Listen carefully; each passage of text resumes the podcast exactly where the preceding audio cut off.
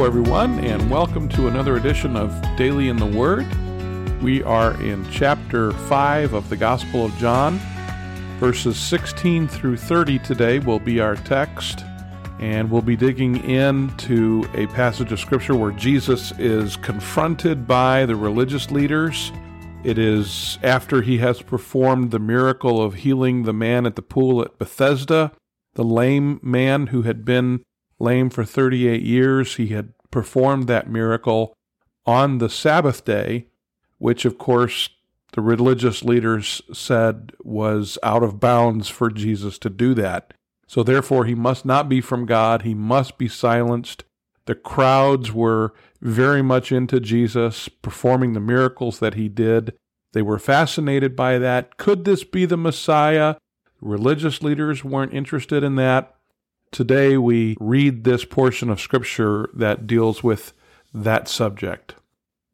John chapter 5, verse 16, and we'll begin reading now. So, because Jesus was doing these things on the Sabbath, the Jewish leaders began to persecute him.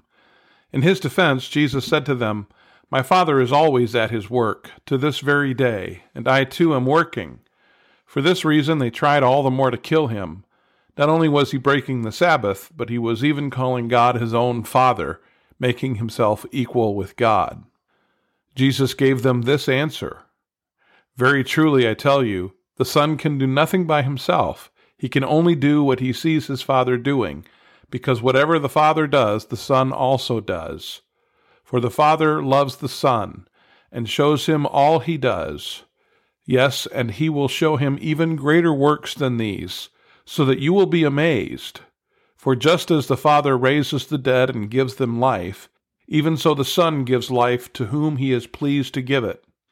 Moreover, the Father judges no one, but has entrusted all judgment to the Son, so that all may honor the Son just as they honor the Father.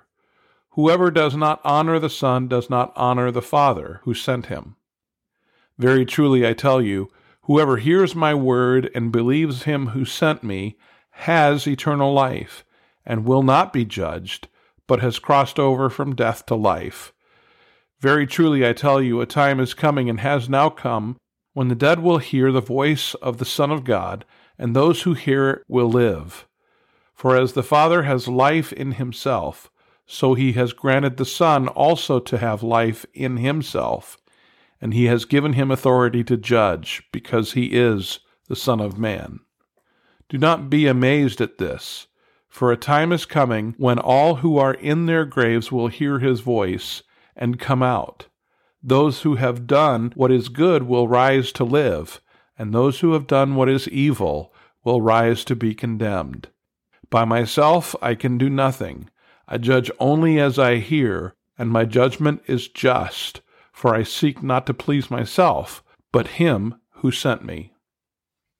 Now, because Jesus had done this miracle on the Sabbath, and there are a number of other places throughout the Gospels where we see Jesus doing these miracles on the Sabbath and doing other things on the Sabbath that the religious leaders thought was taboo. Jesus, it seemed like, disregarded their concern was not in agreement with them as to what constituted proper behavior on the Sabbath, and so they had this disagreement between them. It's not that he's breaking the Sabbath, he is being obedient to the Sabbath according to his Father's original intent. That's going to come into disagreement now with the religious leaders. The religious leaders down through the centuries had come up with these extra Sabbath laws and regulations and traditions that they added to the original commandment back in Exodus 20 about the Sabbath so as to provide themselves extra protection from disobeying that law that goes back to the original Ten Commandments. But in creating all of these extra laws, they created extra stuff that wasn't necessary for God did rest on that seventh day of creation. But that doesn't mean that God is not active on the Sabbath day. He sustains his creation, he gives life, he does all of these things in our lives on the Sabbath day, And what they were promoting was extra and above what God had originally intended for us to take that seventh day as a day of rest and a day of worship. Now, I will admit that much of this passage is difficult for our finite minds to understand.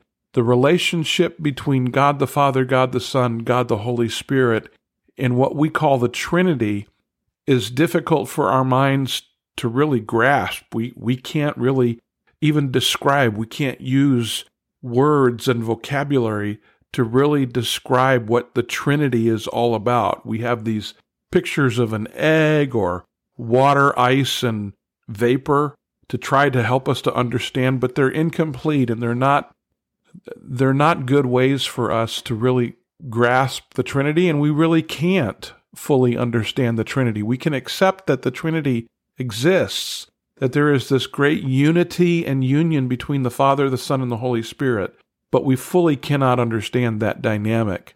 And Jesus speaks to that dynamic when he refers to my Father.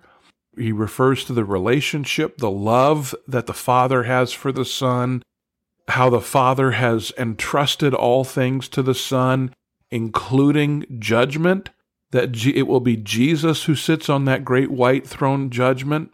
It will be Jesus who we see as believers before the Bema seat, the judgment seat of Christ. And so we see this dynamic, this relationship between the Father and the Son as Jesus explains. And, and boy, the religious leaders, they don't want to hear this. They hear Jesus referring to God the Father as my Father they that's blasphemy to them. They think that Jesus is just completely wrong for referring to God the Father in that way. They see him as equating himself with the Father, which indeed he was doing, and rightly so. Yet they saw that as blasphemy because they weren't willing to accept not only that Jesus was the Messiah, they, they weren't willing to accept that, or that Jesus was even sent by God as a prophet or a guide or a rabbi. They just thought that Jesus was someone who needed to be silenced, indeed, someone who needed to be put to death. Jesus, in talking about that dynamic, really begins to offend them, really begins to, to get them angry and to plot and to plan to put Jesus to death. And then in verse 28, Jesus begins to, in a sense, give us a form of prophecy. The Bible teaches us that when we die, we go to be with the Lord immediately, and yet our bodies, our physical bodies, our mortal bodies, or corrupted bodies, go into the grave, and yet on that day when Jesus returns, there will be this great resurrection when our spiritual bodies, which are in heaven and which will accompany Jesus on his second return will be reunited with our new, resurrected, immortal, incorruptible bodies. This is a, a reference to 1 Corinthians 15 now. And so we look forward to that day when that happens.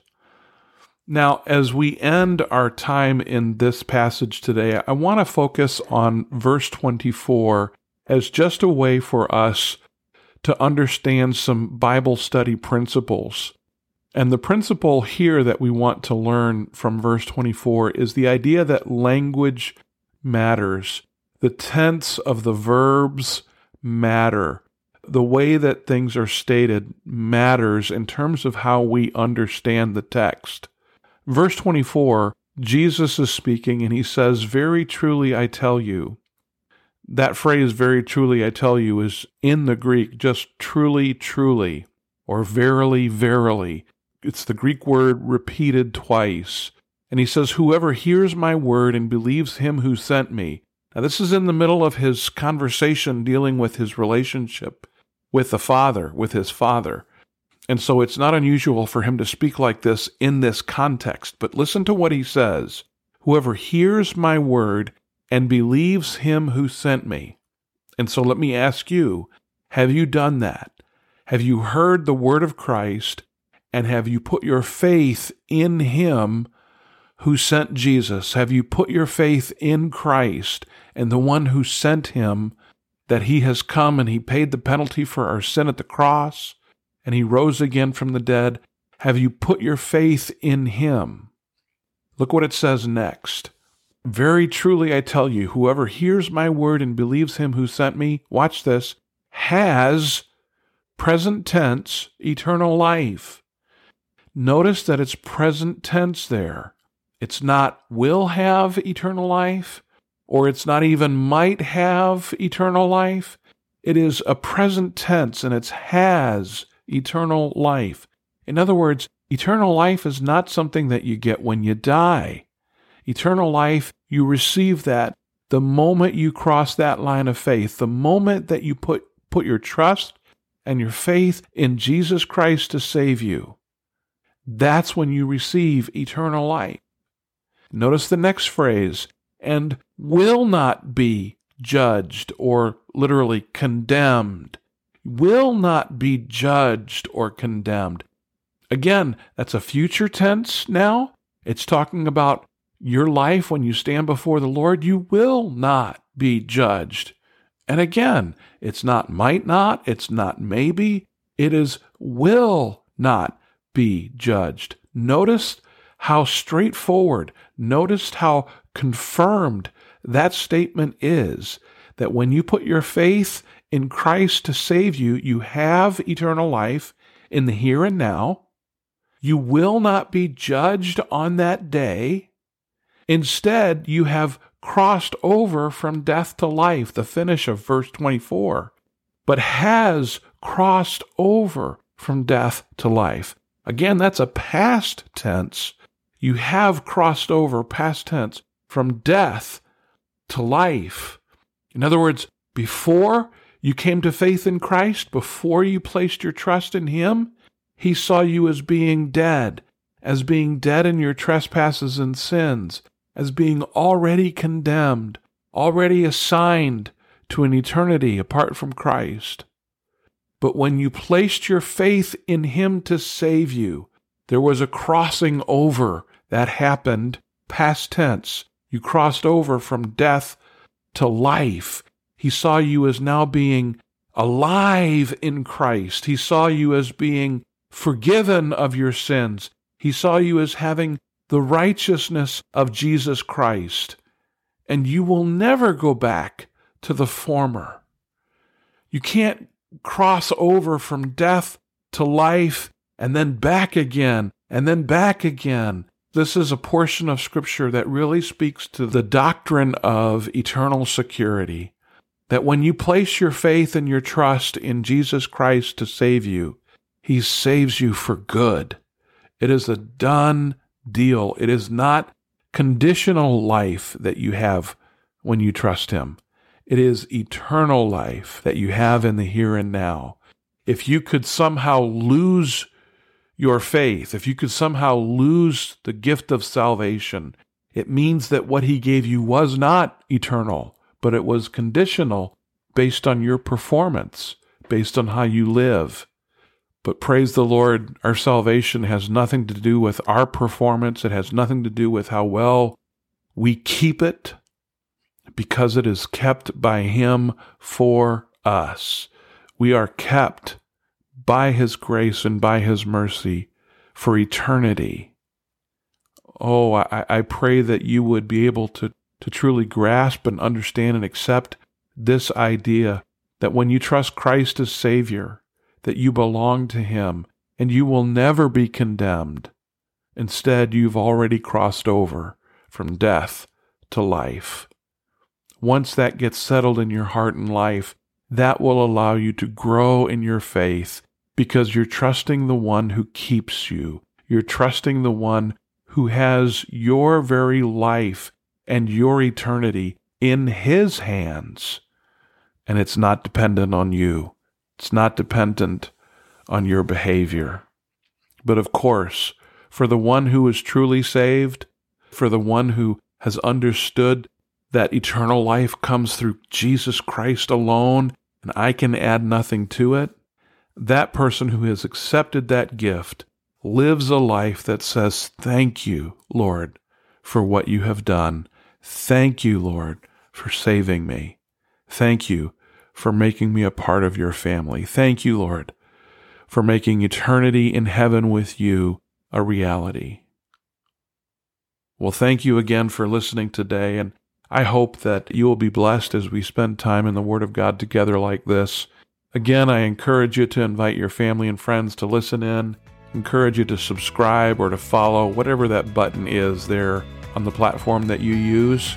That helps us out tremendously. And I look forward to finishing out chapter 5 with you next time here on Daily in the Word. Thank you for listening. I pray that you have a great day. So long.